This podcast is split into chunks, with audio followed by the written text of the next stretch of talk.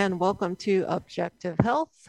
I'm your host, Tiff, and joining me in the studio today we have Erica and Elliot. And in the background, as usual, we have our trusty steed, Damien. Uh, so, yay for the trusty steed! Hello. so today we're just going to talk about some news stories uh, that are recent a couple of which are just major whoppers. So, uh, since we're now living in bizarro world, uh, some of these stories that are coming out these days are just absolutely bonkers, and it you have a hard time believing that they're actually taking themselves seriously enough to put this stuff out. So, um, I guess we can just go ahead and jump right into it. We have this first article was just really a surprise, uh, written by Aaron Siri on injecting freedom. It came out on November the 18th. And the FDA actually had the gall to ask a federal judge to grant it uh, 50 years until 20 no 55 years until 2076 to disclose all of the data and the information they relied on to uh, have the pfizer's covid-19 vaccine approved by the fda so 55 years at the rate of what roughly 500 pages of documentation a month? Yeah. So it'll take them until 2076 to release all of this information. And let's see, in 50 years, I'll probably be dead. Elliot and, might be alive still. Yeah. yeah. Elliot oh. might be alive so he can do a show. and they finally release all this information. But really, mm. I mean, the testicular fortitude the mm. gall that they would actually ask someone to do this. We're in the middle of a deadly pandemic, mind you, and they want 55 years to release the information that they used to make their decision to approve the COVID 19 vaccine. Yeah, it really just stinks of uh, something that they're clearly trying to hide. You know, like you've got a fe- federal health agency which is supposedly valuing transparency and has the utmost faith and would like to convince everyone else to have faith in the safety of a, uh, an experimental technology based vaccine, right? So um, there's 38, what was it, 32 or 38,000 or in the 30,000s, basically. 329,000 pages. Oh, Jesus. Right. Yeah. It's worse than I thought. So three, so 300,000 pages of safety data or trials or scientific rationale to um, to supposedly justify, uh, you know, using this on hundreds of millions of people, and they're not going to be willing to. They, they they're not going to make that public. You know, what does that say? Does that, does that foster the trust? Does that foster people's trust in this agency, or does that say that actually they've got a lot to hide and they don't want people to know about it? So what they're doing is they're asking that they don't have to show it because by the time it comes out, by the time anyone can really like pass through that many thousands of pages, everyone who made these decisions are likely going to be dead. Uh-huh. So what they did with the JFK files, right? Many of the uh, the JFK files, the evidence was claimed as national security and it wasn't released. It was only via like numerous Freedom of Information Acts and lawsuits and things by which it was actually made available. And that was, you know, 30 odd years later. So again, we're looking at something similar. And I mean, it just says to me that they are lying through their teeth and they cannot be trusted. Because if they could, they would be openly transparent. Mm-hmm. And uh, in contrast, the FDA only took 108 days to review Pfizer's documents when they first submitted them, saying that the vaccine was safe and effective, but yeah. now they want to take 20,000 days to share it with the public. So, mm-hmm.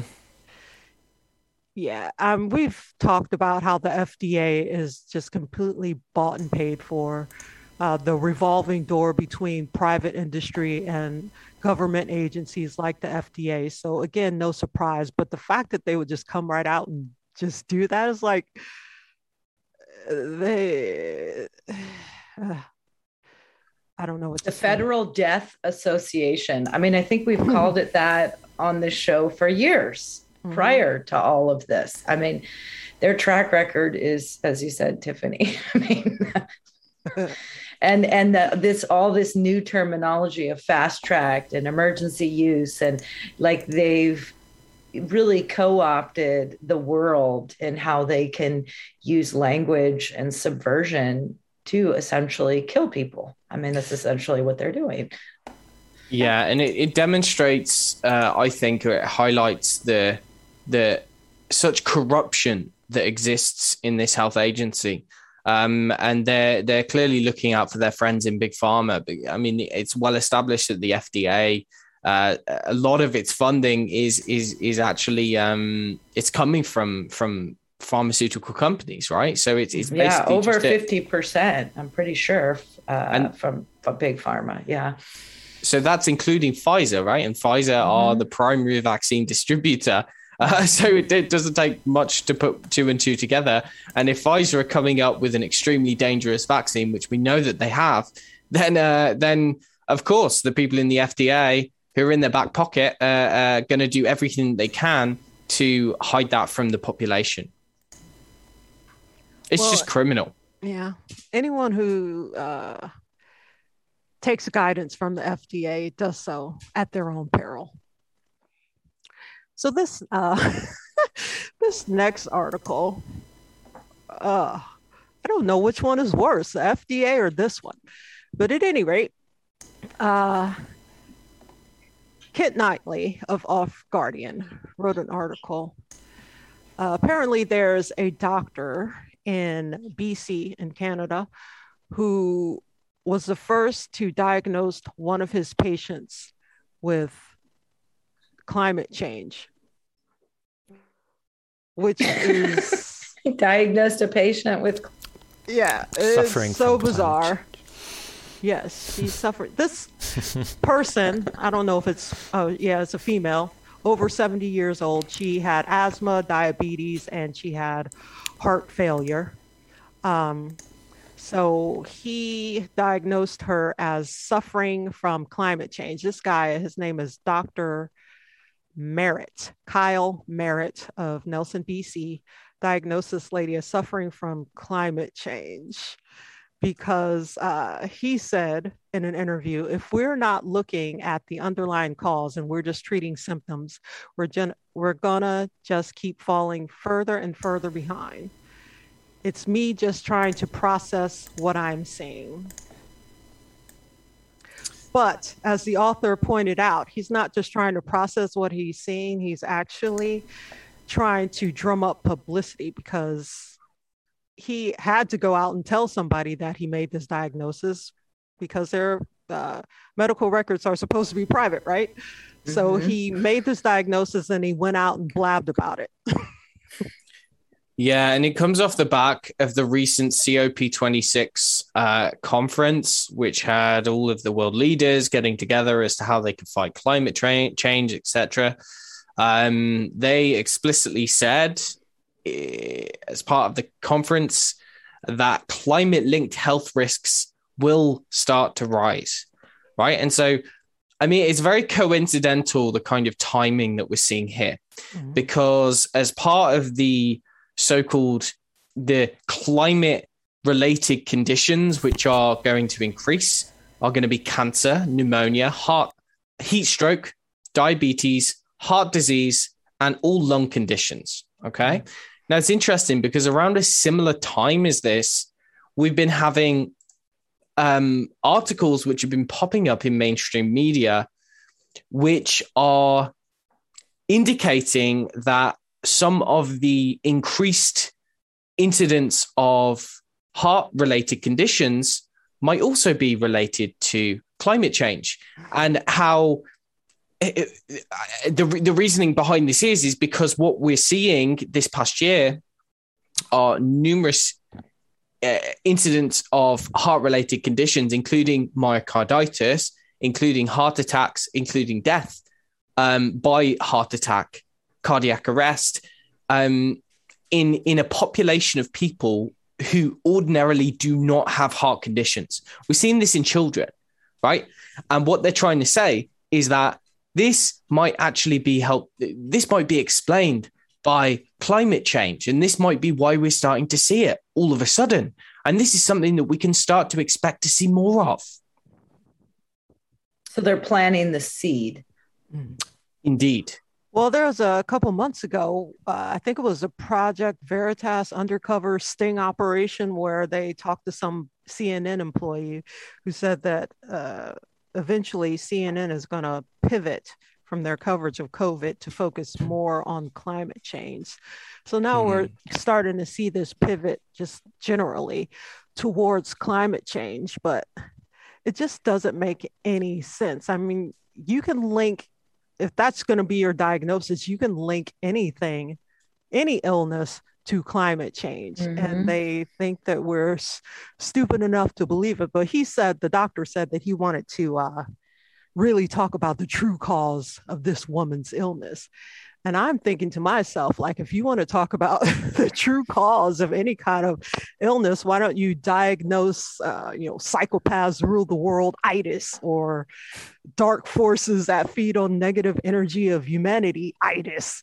I mean, if you really want to get down to what is truly ailing humanity, or people giving up uh, their responsibility for safety and comfort itis you know being preoccupied with bread and circuses itis if you want to talk about you know true causes of things but this is so ridiculous and i think that i don't know they're kind of going to have a hard time like getting the public i think to buy this. I mean covid was a, a real you know blue ribbon kind of thing but people don't really take that climate change thing as seriously as they like them to take it.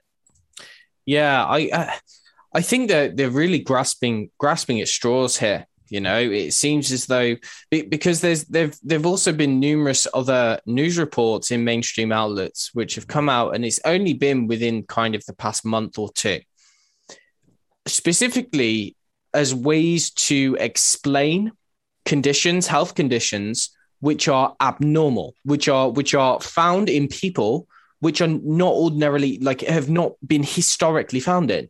Like, I'll give an example.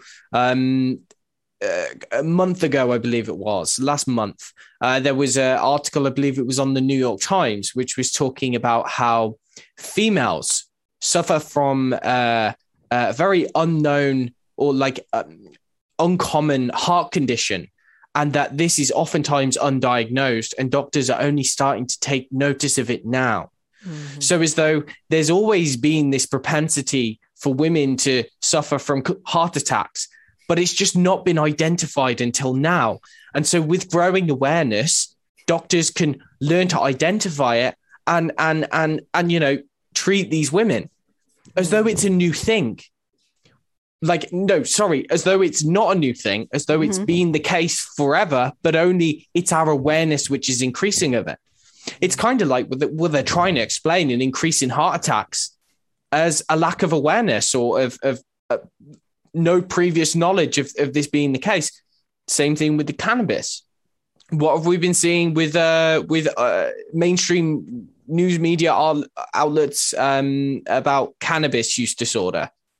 Yeah, there's an article. It was carried in graveassociates.com and it says cannabis use disorder and heart attacks, how pot is killing you. And um, it's a very short article. It's actually got, you know, two big pictures of cannabis use. And uh, basically, the tagline is according to a new study presented at the American Heart Association convention, a rising number of patients under 50 with cannabis use disorders are being hospitalized for a heart attack. And then it goes on to say, according to Health Day, this pattern was strongest among three groups those aged 18 to 34, men, and African Americans. And um, it just it says, according to the study, four 0.1% of individuals admitted to the hospital for a heart attack also had cannabis use disorder. So that's 4%, just so you guys heard that correctly. But they also don't go and define the actual mechanisms of how cannabis is actually doing this or what even defines what cannabis use disorder is. Like, are we mm. talking about smoking all day, every day, or smoking once a month? what does it mean? Nothing, just like the climate change diagnosis. Right. And they said in, in conclusion, if we have more heart attack patients coming in because of cannabis use disorder, if there is a temporal relationship, it is definitely going to put a huge stress on healthcare service resources in general, said lead researcher Darshi Desai of the University of California at Riverside. Mind you, that is a state, California, where cannabis is legal. So uh, the state is making a huge amount of money, revenue. And um, yeah, they're concerned about this now. So another is, kind of is this new? Is this just started happening this year? Yeah, like, sure. I, I, people just started smoking pot this year. Yeah, I mean, this is the thing, right? Again, there's, there's, they're, they're, they're coming up with random reasons to explain a phenomena which is occurring. Like people know there are males, primarily males, even young young women as well, who are in their you know young years, in their prime, age 14, age 18 to 34 right? When people are meant to be healthy, they're not meant to have heart attacks, they're not meant to have heart conditions. And yet, all of a sudden, we're seeing an increase in heart conditions. And what could be the reason for that? Well, they're blaming it on climate change, they're blaming it on cannabis. And actually, there was another article the other day which, uh, which was saying that saturated fat consumption not only affects elderly adults, but no, in fact, it can cause heart disease in children as well right? So they're planting a seed. It's like, okay, well, there's an increase in heart disease, there's an increase in, you know, deaths from cardiac dysfunction. And they're now saying that saturated fat is responsible for doing that in childhood. Well, it, seems as though it's a, it's a, it's kind of like they're trying to find lots of different bogus reasons to explain increased risk of heart disease in children, increased risk of heart disease in young people. Um, and they hope that people will buy that. And then if we factor that in with the original article that we spoke about, which is that the FDA is requesting that the safety data for the Pfizer vaccine is not released uh, for 50 years and they've got something to hide. Well, I wonder what that could be, right? Hmm. Um, again, it doesn't take a genius to figure out that the increased risk of heart attacks that we've only just seen in the past year kind of coincides with the rollout of a vaccine among hundreds of millions of people, which is known to cause heart conditions. Yeah, I mean, they're, they're just counting on people's gullibility. Uh, well, let's get into that a little bit more because there was an article by Mordechai Sones of America's Frontline Doctors article that just came out the other day. Uh, he's reporting on the Israeli real time news, uh, who said that there is a 500% increase in sudden cardiac and unexplained deaths among FIFA. I guess that's a European Soccer League. Yeah. Uh, yeah. Yeah, amongst these FIFA players in 2021. And that since December, 183 professional athletes and coaches have suddenly collapsed, and 108 of them have died. Wow. Yeah. Yeah. So 500% majority, increase. Yeah. The vast majority of these uh, deaths were males. I guess that makes sense. Most professional athletes are males, but uh, yeah. So these people are they're collapsing like while they're playing their game, their sport, uh, while they're in training or immediately after, and these are young people, very fit people in good cardiovascular shape. All they do is run up and down the pitch all day. And they're suddenly dropping dead of cardiac arrest and myocarditis and other clotting issues. Mm-hmm. So um, maybe the air quality's bad where they're playing. yes, climate change. Climate change right in the stadium as they're playing the game. Just when they're playing football. Right. yeah, and and uh, I mean that particular investigation, I mean that was a, a very conservative estimate as well, right? Mm-hmm. Because some of the there, there were other cases that were basically thrown out of the analysis because um, because the people had had previous histories of like diabetes or some kind of congenital cardiovascular issue or family history of cardiovascular issues or something like that. So, so that is is kind of we're looking at the least amount, or, or that's it, it's at least that number. It could be a lot higher, um, but their exclusion criteria they were more conservative with that, which demonstrates that. I mean, this is something that we're seeing just among football players, FIFA players, um, which you know is is is just just one of the sports. Like in that article, they they talk about there's a list which was compiled on the uh, yeah the the that the is Israeli um, the Israeli list or the the list that was published in Hebrew. Um, again, at least 183 events it seems as though the numbers going up more and more. There was another German website which was which had amassed like over 75 and and many of those people had died. Many professional cyclists um, professional uh, olympians past olympians many people who've who've not died but who've actually been forced to retire from their career. Because you know when when you're when you're competing at such a high athletic level uh, 0.5% or 1% of your uh, you know your your ability really differentiates you from from you know third second fourth place kind of thing. You know it's that tiny fraction of a percentage which gives you that edge over people. Mm-hmm. and so many people are being uh, they're being injured by the vaccine. They're noticing that they go down a couple percentage points in their ability to perform. They can no longer compete right? So this is uh it's it's well known. It's becoming really really really common among professional athletics. And amateurs as well. Like high school and college players are dropping too. So yeah, yeah it's uh it's kind of sad but uh you know maybe this is another thing that'll wake up the jock heads at least like maybe they'll you know look at their favorite athlete collapsing and maybe they'll think twice about taking the injection. Who knows? But uh, mm-hmm. it's certainly disturbing. Um, do we have anything to more to say about these collapsing athletes? Because this has been the news uh, a lot uh, recently. Uh, there's been all of these videos that people have put up but someone put up a very good compilation of these collapsing athletes.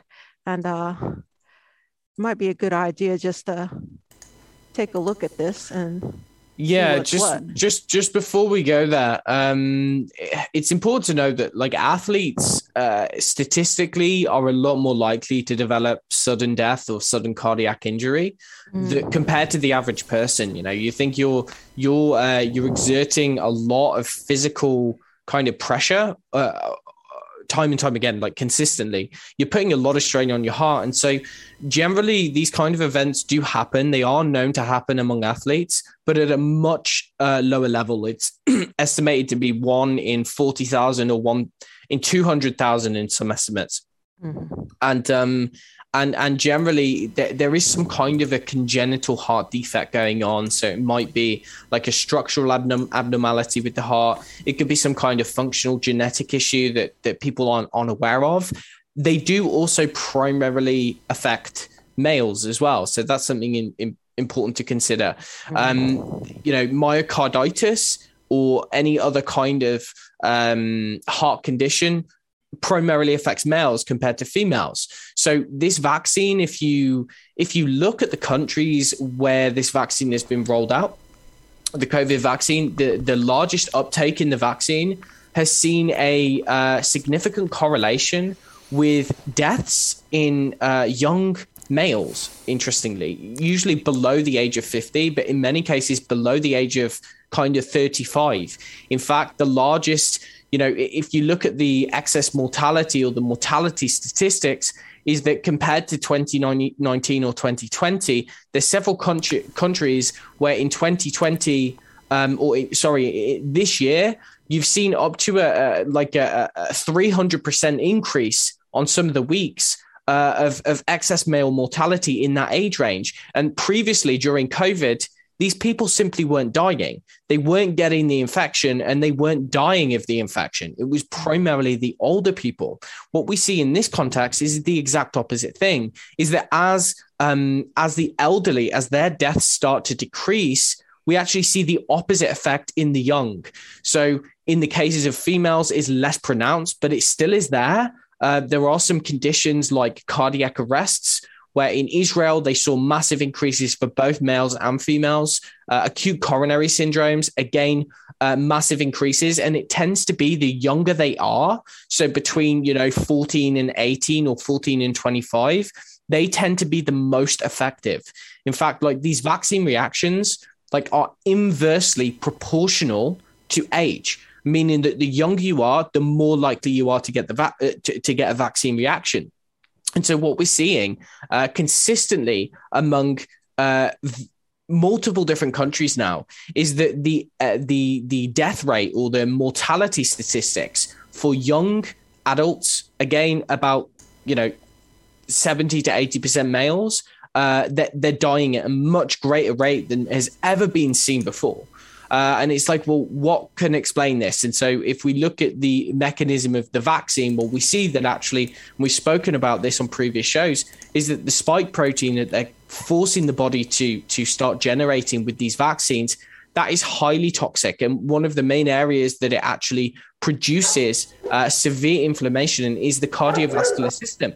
So it can cause this kind of systemic inflammation in the vascular system affect the heart. There was a study that just came out uh, about 10 days ago, which was showing like a theoretical mechanism by which uh, it causes these immune cells called T cells to infiltrate into the, the muscle of the heart and actually start producing lots of oxidative stress, lots of inflammation. And what that basically does is it causes permanent damage to the heart muscle. And so for some people, this is going to primarily uh, occur within 24 hours but it can it can occur for up to kind of uh, you know 30 days after the vaccine.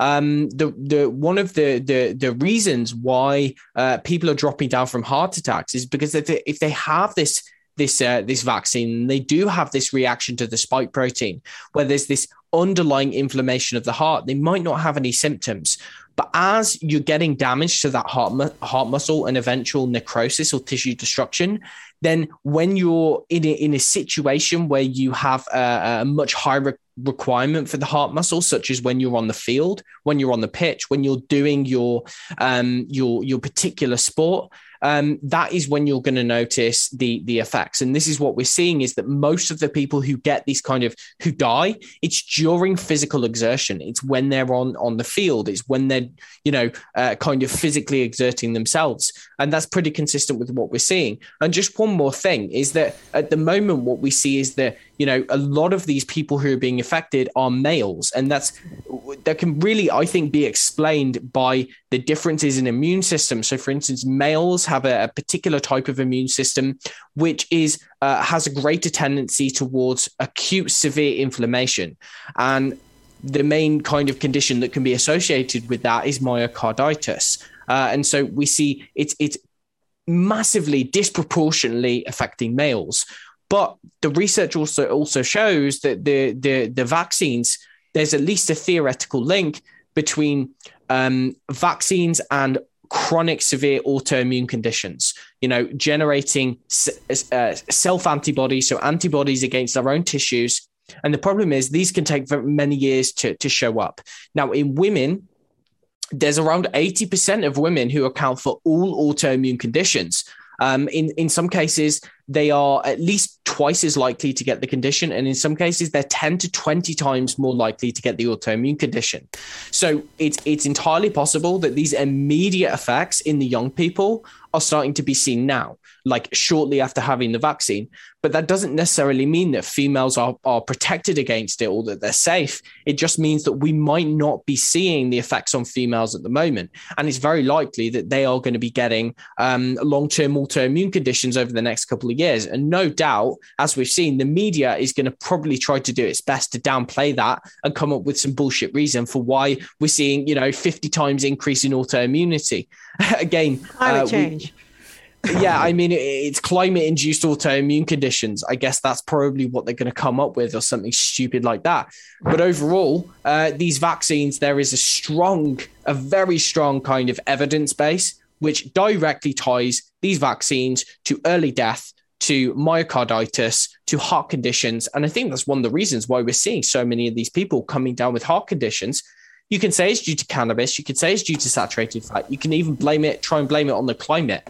But ultimately, um, it's a fact that, that we can see is happening, and it perfectly co- correlates with the countries that have had that have had vaccination. So, um, so yeah, I mean that was that was a bit long winded, but overall, I think that that's that's that's what's going on. That's what it seems like, anyway.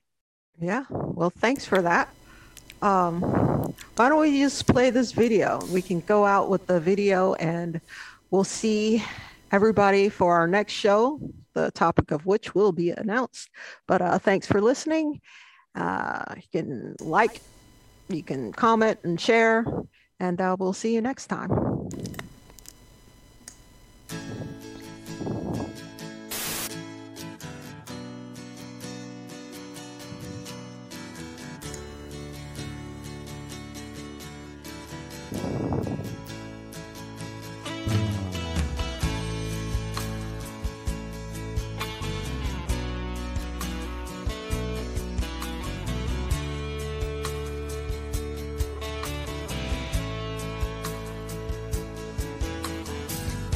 25 years and my life is still trying to get up that great big hill of hope for a destination. I realized quickly when I knew I should that the world was made up of this brotherhood of man. For whatever that means. Into a crisis.